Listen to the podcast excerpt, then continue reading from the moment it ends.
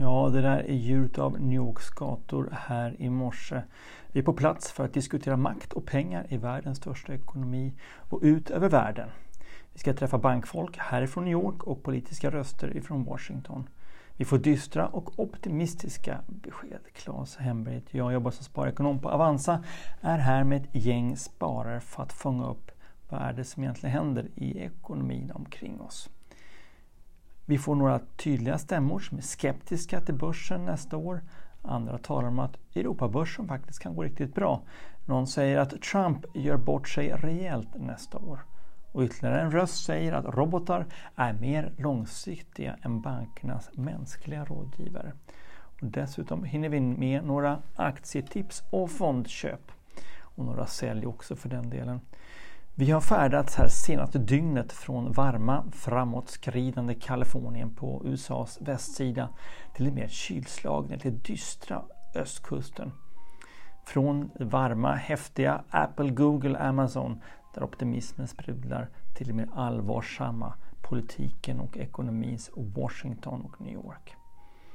Förresten, när jag var här förra gången, det är 5 år sedan nu, väldigt exakt, 2012, så var bankekonomerna påfallande optimistiska. Jag blev överraskad av deras optimism. Idag är de långt mer nyanserade och till och med skeptiska. Här är det 4 grader kalla, fuktiga New York. Jag bor på 16:e gatan och sprang i morse ner på 8:e avenyn, kan jag tipsa om. De har nämligen cykelbanor där det går bra att springa, slipper man bilarna och de som går runt på promenaden med sina hundar. Och sen kan du ge en över High Line, den här järnvägsbanan som hänger över husen, förut med tåg på och nu är det promenadväg.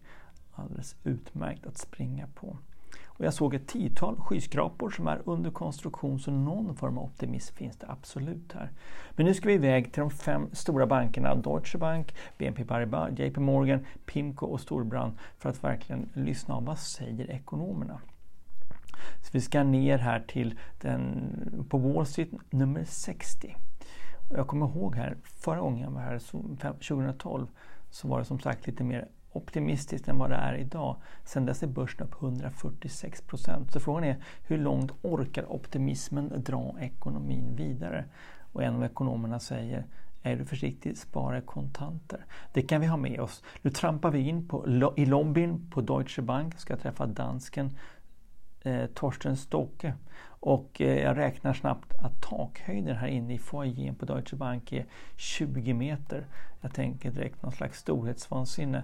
Men då påminner mig en av medresenärerna Dag att 20 meter takhöjd, det är väl inte så konstigt. 40 år gammal byggnad, den har ju klarat sig. Och det funkar tydligen att ha en sån påfallande entré.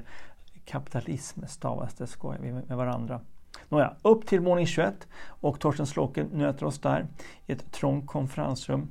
Och han blandar positiva och lite mer oroande signaler. Han börjar med det positiva och säger att han aldrig sett en sån tillväxt i världen, en sån stark tillväxt. Det är bara 3 av 200 länder som har backande ekonomier. Affärsklimatet har sällan varit så starkt. I Tyskland talar man om bästa ekonomin på 48 år. Full fart i maskineriet, kort sagt. Då kan man också tänka som lite pessimistiskt lagd att när solen står så högt så kanske den bara kan börja falla. Och vad ska då få ekonomin att falla? Där var Stocke inte lika tydlig, men han talar ändå om att USAs centralbank nu ska backa tillbaka stödköpen som har pågått under flera år. Vi har haft minusräntor i Europa och låga räntor i USA, men nu ska framförallt centralbankerna både här i USA och hemma i Europa backa tillbaka. Och det där är en omställning. Efter 30 år med fallande räntor så ska vi nu se stigande räntor igen. Kanske inte så snabbt, men sakta tillbaka till någon slags normalläge. Det där kan bli jobbigt. Jag läste i morgontidningen Wall Street Journal om företagsobligationer. Alltså hur företag lånar pengar för att investera. När räntan är låg så är det tacksamt. Men nu ser man att framförallt skräpobligationer, junk bonds, har börjat falla ihop. Priser på dem har fallit rejält. Men också andelen företag som har stora lån är på rekordhöga nivåer. Samma nivåer som 00 och 08. Och de 2 årtalen ekar ju bekant. för den som har handlat och sparat på börsen senaste åren. Sloke ger i alla fall ett köptips som vi kan ta åt oss av. Han pekar på hur europeer senaste 4-5 åren har köpt allt mer europeerna har köpt allt mer amerikanska räntor, företagsobligationer bland annat. Men nu börjar sälja dem och komma hem till Europa istället. Flytta hem pengarna till Europa för att köpa räntor eller aktiefonder där istället. Så att du kan vänta dig en bra börs i Europa, de europeiska börserna närmaste året. Det tror han när han ser hur ränteturisterna, som man kallar dem för, lämnar USA för att åka tillbaka till Europa igen. Musiken förresten du hör i bakgrunden kommer från Blue Note, som är en av de här jazzbarerna som ligger här i krokarna på 10:e gatan någonting. Också en favorit att ha med sig. Ja, samtidigt kan vi nog vänta oss också att ränteflyttarna hemma i Sverige kanske påverkas. Om det skakar i företagsobligationer i USA, om man flyttar hem till Europa, så kan också det skaka lite grann på företagsobligationerna i Sverige. De hänger ihop de här. Så var lite försiktig i företagsobligationsvärlden närmaste tiden, skulle jag säga. Och välj bara de absolut försiktigaste. Det tittar bara på hur börskurvorna har gått för de här fonderna senaste åren, så kan du ganska fort avgöra vilka som är mer försiktiga och mer offensiva. Om de ger 2-3% per år så är de mer försiktiga. De skulle jag hålla mig till om Sloke får rätt. Sloke talar också om amerikanernas kostnader för att bo som en oroshärd. Han ser hur priserna börjat falla lite grann i USA senaste kvartalen. Och han menar att amerikanerna inte längre har råd att bo i sina egna bostäder. Räntorna har inte börjat stiga, men det räcker med att lönerna inte har stigit senaste åren. Och folk har inte råd utan flyttar ner sig till billigare bostäder. Ja, det var en ganska skeptisk dansk, en riktigt rak dansk som vi fick träffa på Deutsche Bank nere på Wall Street-gatan. Nu ska vi i alla fall upp några kvarter. Vi tar bussen. Vi ska upp nämligen till 52:a gatan. Det är långt upp på Manhattan. Till Equitable Tower. Vad översätter vi det till? Ja, aktiehuset kanske. Det är BNP Paribas, den franska banken, som sitter här med deras stjärnekonom Bricklin Dwyer. Som är ännu mer skeptisk, visar sig, än dansken. Vi har en fantastisk utsikt. Vi får te den här gången. Det är lyxigt. Och han menar att ekonomin kanske inte tar fart som alla centralbanker hoppats på. Att börsen är upp senaste årtiondet, det håller han med om, men konsumenternas plånböcker kanske inte räcker till för att lyfta ekonomin vidare, utan han talar om risk för en recession och säger istället att aktier verkar dyra. Dwyer visar på hur priserna på aktier är bara varit dyrare än vad den är just nu då. Dyrare 2 gånger de senaste 100 åren. Och det är år 2000 och på 30-talet. Och den jämförelsen kan ju få oss att tycka att det är lite läskigt. Men han samtidigt så säger han, och jag tror att de flesta kan hålla med om, att de låga räntorna vi har haft senaste årtiondet egentligen, och ännu mer de senaste 3-4 åren, då är det inte konstigt om börsen sticker iväg upp. Men å andra sidan, om nu räntorna ska upp, vad händer då? Ska börsen ner? Ja, det där vet vi ju inte någonting om. Så länge ekonomin växer på, som vi ändå ser att den gör, så kan vi bara vara lite mer försiktiga kanske. Hushållens sparande märker vi också. Vi pekar Dwyer upp siffror på sin skärm och visar på hur amerikanerna har 30% eller en tredjedel av alla sina pengar på börsen dagsläget. Det har man också bara haft vid ett tillfälle senaste 50 åren, och det var år 2000. Annars brukar nivån pendla mellan just 20 och 30. Så nu är vi på toppnivån där också. Så amerikanska konsumenter tros inte kunna stoppa in mer pengar på börsen. Exakt vad ska få bryta den här trenden? Ja, det vill Dwyer inte spekulera i. Det kan räcka med en liten börsoro kanske, att medvinden från den starka räntan, från låga räntan, stannar av. Och du kan få en liten oro för hur framtiden ska te sig. Sloke förresten, han sa ett ord som jag bär med mig. När ECB, alltså Europeiska centralbanken, slutar stödköpa, så kommer det reageras på fond- och aktiemarknaden. Han jämförde ECB med en 800 pound tung gorilla. Alltså en jättegorilla som skulle reagera och göra osäkerhet i börsdjungeln. Ja, Dwyer på BNP Paribas var i alla fall det mest skeptiska skulle jag säga. Han pekar på så tydliga samband mellan hur börsen investerar, aktiepriser och hur räntan ska upp. Vi tackar för kaffet på BNP Paribas och promenerar nu. Nu är det nära. Vi tar 4 kvarter söderut. JP Morgan ligger på Madison Avenue, 47:e gatan. Vi åker upp 25 våningar och vi träffar deras seniorekonom Joseph, nu ska se vad heter han igen. Joseph, ibland tappar man med bort namn, Joseph Lupton. Han har jobbat på Fed tidigare, så nu blir det lite mer politiskt korrekt, lite mer balanserat, och han talar gärna om ekonomierna utanför Europa, för utanför USA. Han talar om Japan, han talar om Brasilien, han nämner faktiskt inte alls Europa, han talar om Kina. Och alla de här regionerna och länderna är han väldigt positiv till, även om han säger att kinesiska politiker kan ju faktiskt bytas ut. Vi måste redan nu titta framåt och se vilken politiker som kommer i Kinas kader härnäst för att förstå vart Kinas ekonomi är på väg. Han är lite mer politiskt orolig för Trump. Det är säkert. Men annars så talar han inte så mycket om USA:s ekonomi. Och det kan man ju för sig vara orolig för. Varför gör han inte det? Men vi fick i alla fall med oss en stark världsekonomi ifrån JP Morgan och frågetecken kring Trump, och det passar väldigt väldigt bra, för nästa möte som vi hinner med på eftermiddagen, då promenerar vi vidare upp till 50:e gatan och korsningen Broadway.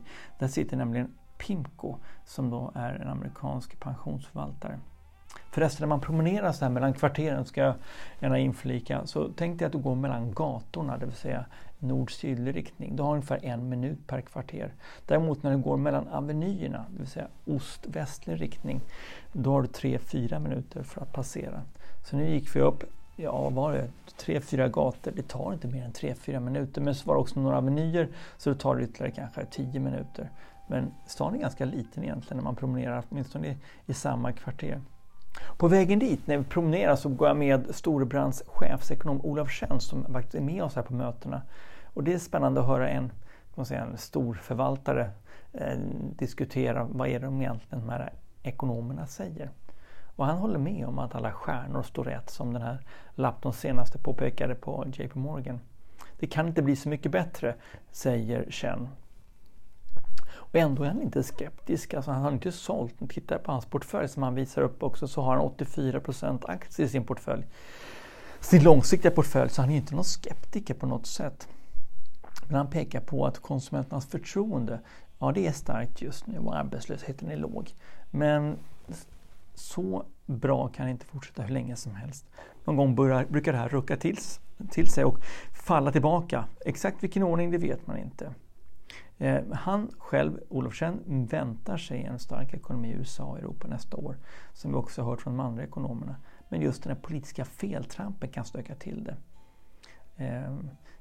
Det låter lite grann som ett Japan-scenario, när vi är oroliga för centralbanken, när vi är oroliga för en inbromsning och har inte någon riktigt medel emot en inbromsning, eftersom räntorna är så låga och stimulanserna har pågått så länge. Så att indirekt tycker jag ändå att han, Olaf Chen, höjer ett varningens finger när han säger jag tycker att det ser bra ut närmast 9-12 månaderna. Mer ser jag inte. Och just när han säger mer ser jag inte, det är då jag funderar på vad händer om 12 månader.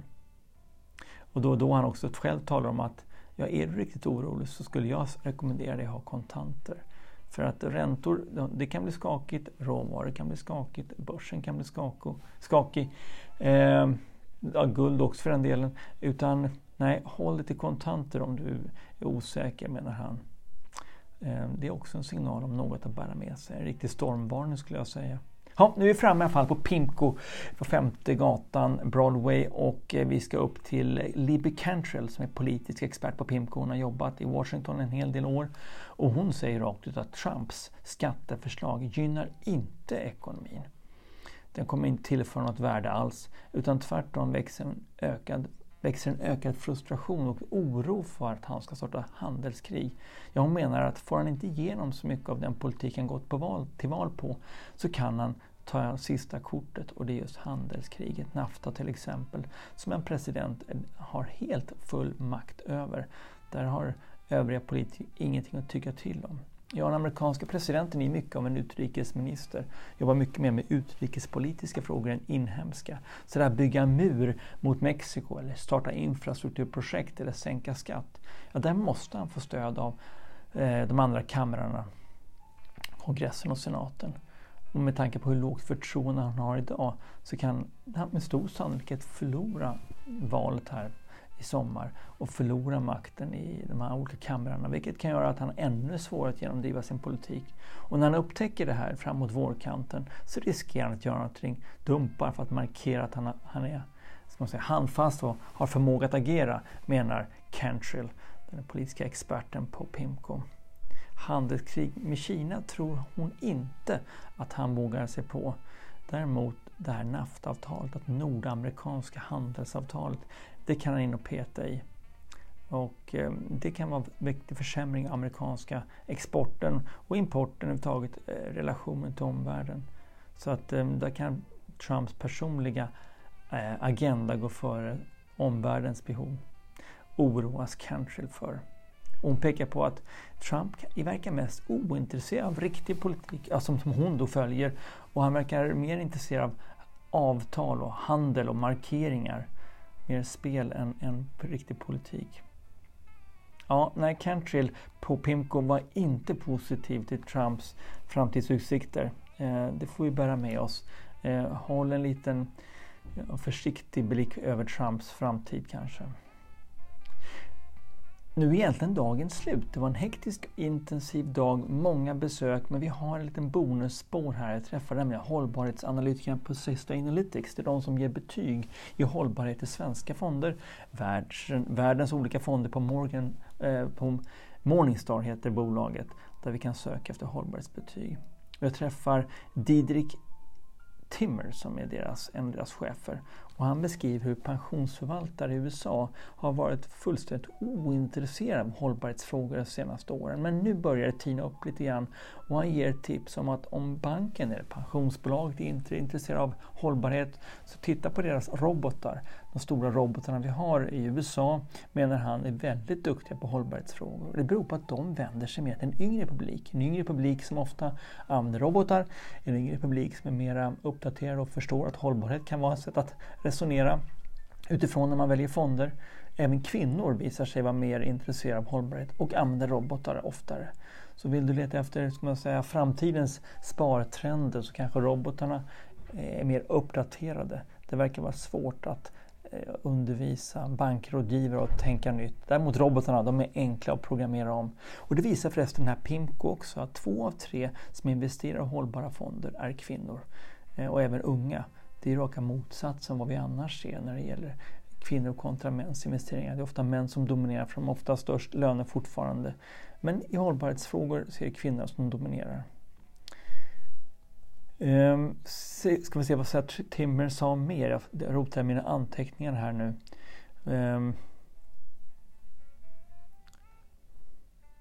Jo, att i Kina visar det sig att de betyder mer långt framskridna när det gäller hållbarhetsfrågor. De talar mer om sociala aspekter, inte kanske som vi talar om dem. Det gäller yttrandefrihet och jämställdhet, utan mer fråga om rent vatten och ren luft. Där människor måste ha möjlighet att andas också.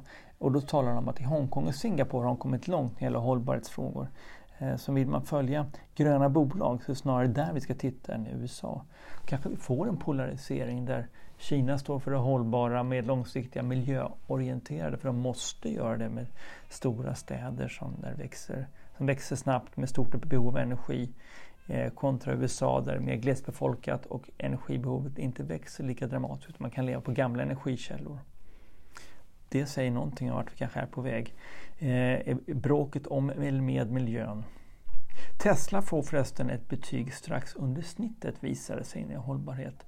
Det är intressant. Sustainalytics tittar inte bara på koldioxidutsläpp utan också hur man tillverkar, vilka hållbarhetskriterier gäller, hur öppna man är mot omvärlden, hur man följer olika direktiv, och där får Tesla inte alls bra betyg, visade sig. Ja, det var en stökig, omtumlande dag i New York. Chefsekonomerna ser stark ekonomi närmaste året men är väldigt oroade för Hur kommer ekonomin reagera? Hur kommer börsen reagera när centralbankerna börjar backa tillbaka sina stimulanser och börjar makulera pengar? Ja, det är det som händer när man står från att ha tryckt ner pengar och ska makulera pengar, och det där har vi aldrig varit med om tidigare. Så att se upp, det kan bli stökigare bara för att vi har gjort någonting eller kommer göra någonting som vi aldrig har gjort tidigare. Politiskt turbulent blir det också, säger de politiska experterna. Det var flera centralbankschefer här som, det var flera chefsekonomer här som var inne på samma spår, att Trump kan göra dumma saker. Exakt vad, det vet vi inte, men se upp. Och sist men inte minst hållbarhetsfrågorna, som de flesta i USA tycks ha missat, men robotarna och kineserna tycks förstå. Där finns det någonting att titta närmare på framöver. Och om amerikanerna var väldigt positiva 2012 och fick rätt då, så är de betydligt mer oroade idag. Ja, det är kanske dags att vara lite försiktigare. Och kanske som Chen sa, är du orolig så lägg pengarna i kontanter. Det är inget roligt besked. Men om du ska använda pengarna närmaste månaderna och åren, så kanske ändå kontanter som är det bästa sättet att spara pengarna. För det kan bli stökigt när centralbankerna börjar backa tillbaka och makulera pengar. Någonting vi tidigare inte har sett. Ja, det var en lite tråkig kanske smak från New York, men ändå sanning, raka besked tycker jag från de experter vi har träffat inom ekonomi och politik. Så håll i hatten de närmaste åren när Trump inte får igenom det han vill och ekonomerna tittar på centralbankerna som backar ur gamla stödprogram. Det var allt från New York idag. Ha det bra så länge. Hörs. Hej!